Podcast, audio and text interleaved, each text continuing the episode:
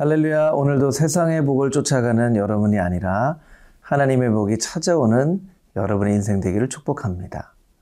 여러분은 매주일 어떻게 예배를 드리십니까? 여러분은 축제처럼, 잔치처럼 예배를 드리십니까? 예배는 하나님 앞에 거룩하게 드려야만 하기도 하지만 또 예배는 축제와 잔치처럼 드려져야만 하기도 합니다. 오늘 그 축제로 드려지는 예배, 화목제에 대해서 함께 살펴보도록 하겠습니다.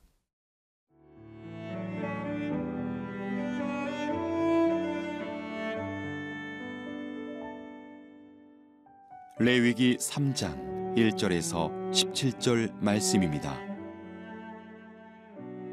사람이 만일 화목제의 제물을 예물로 드리되 소로 드리려면 수컷이나 암컷이나 흠없는 것으로 여호와 앞에 드릴지니 그 예물의 머리에 안수하고 회막문에서 잡을 것이요.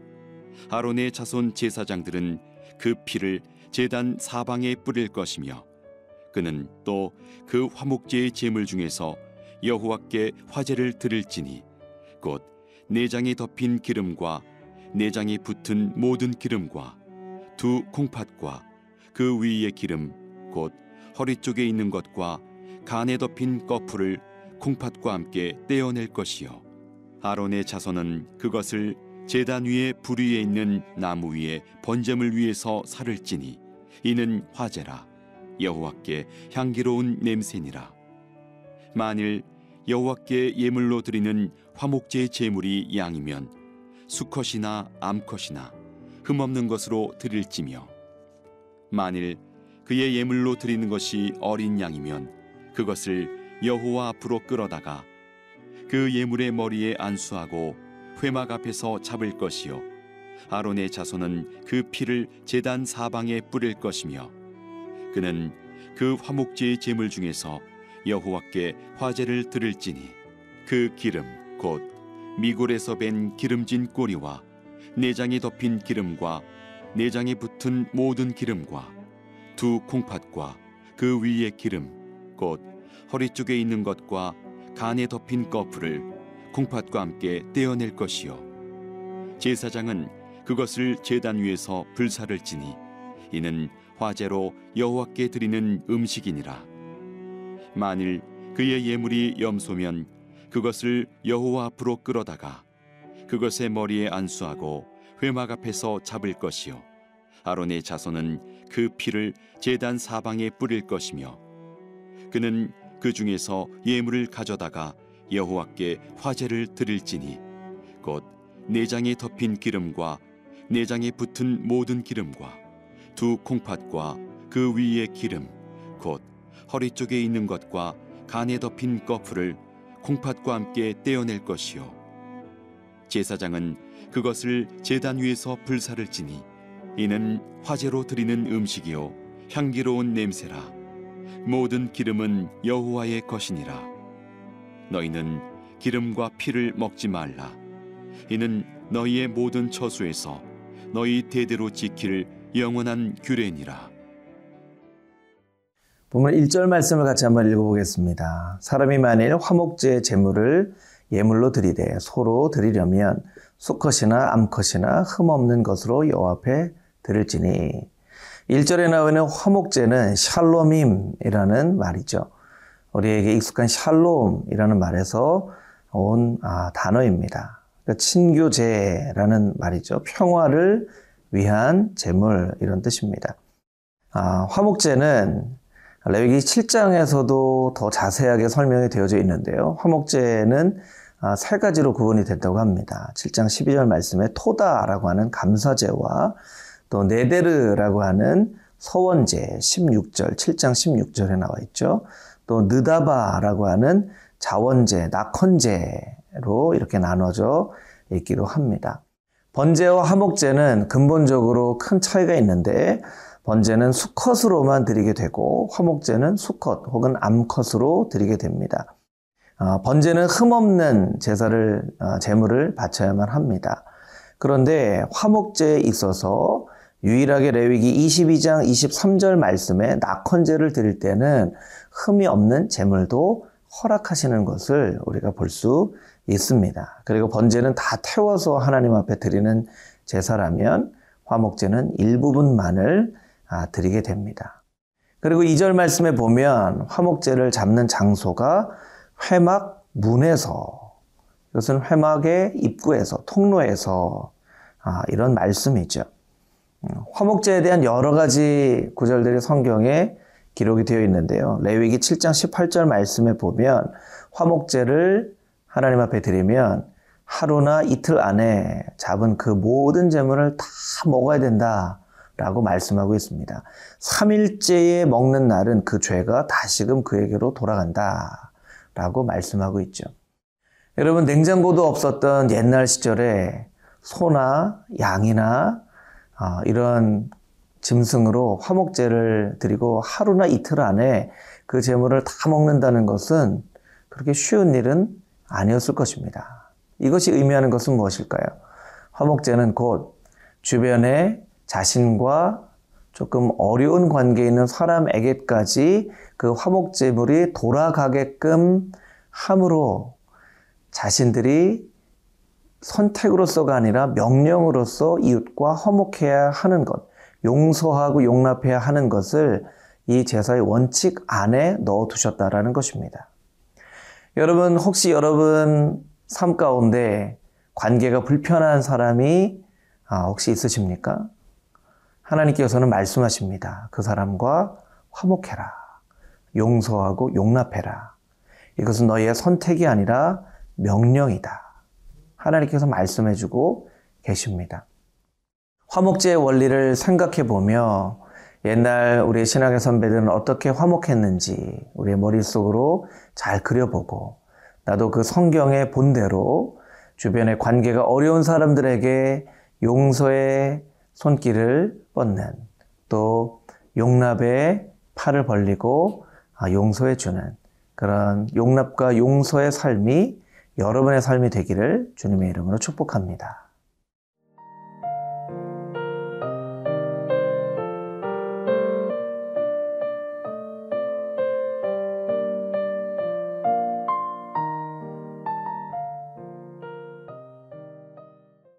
본문의 말씀은 화목제를 드릴 때 소와 양과 염소로 드릴 수 있다라고 말씀하시며 자세하게 어떻게 화목제물을 드려야 될지 규정을 말씀해주고 계십니다.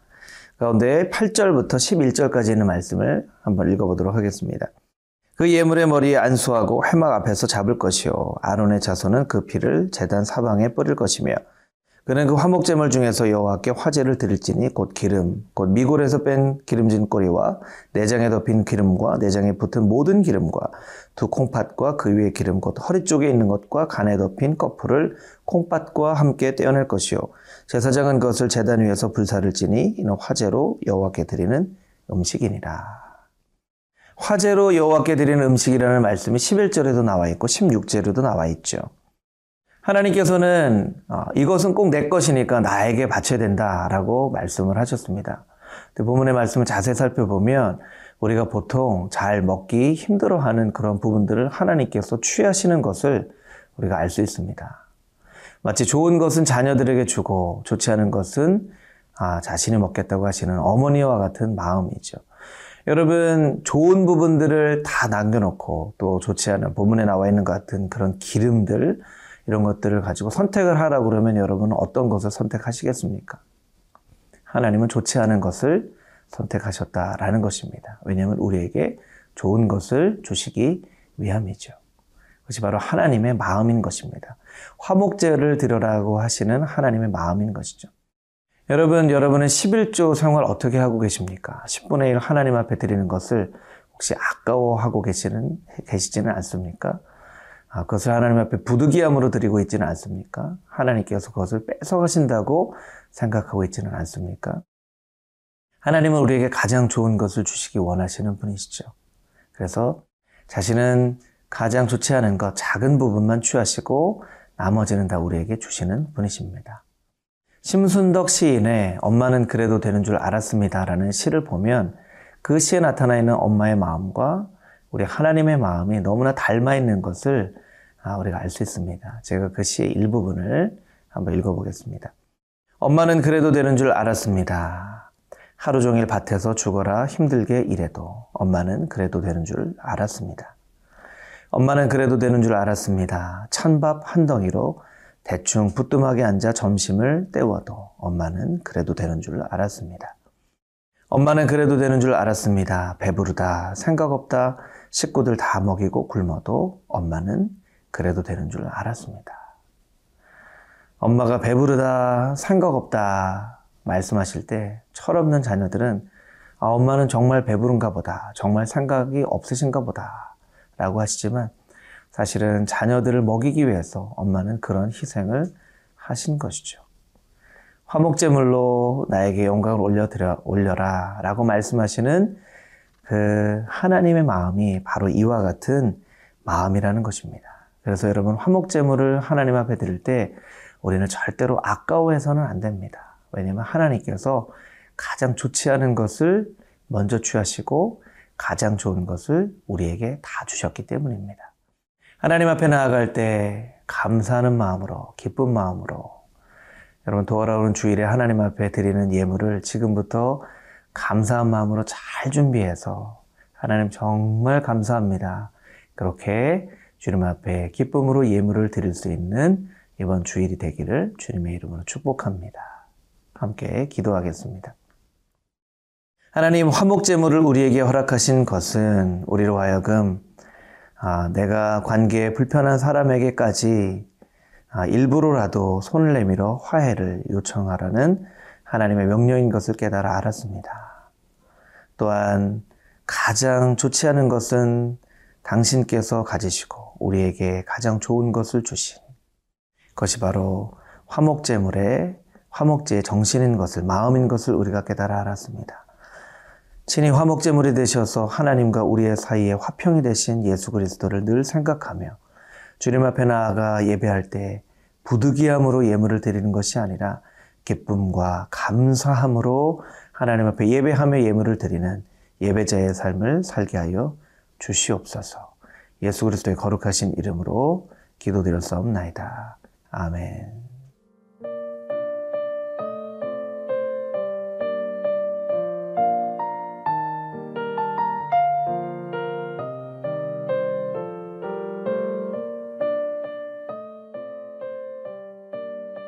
이 프로그램은 시청자 여러분의 소중한 후원으로 제작됩니다.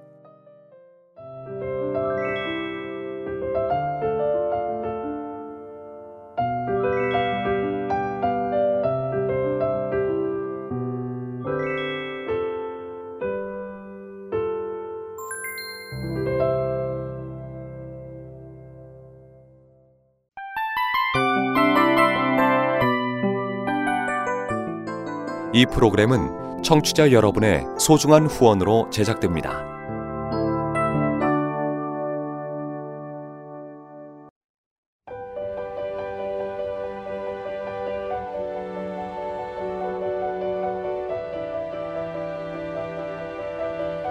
세상에는 수많은 교회들이 있지만 더 깊이 있는 말씀 강해를 찾기 위해 크기로만 교회를 선정하지 않습니다. 보다 좋은 영적 콘텐츠를 더 많이 나누기 위해 방송비를 받지 않습니다. 1년 365일 복음만 전하고 싶어서 우리는 광고를 하지 않습니다.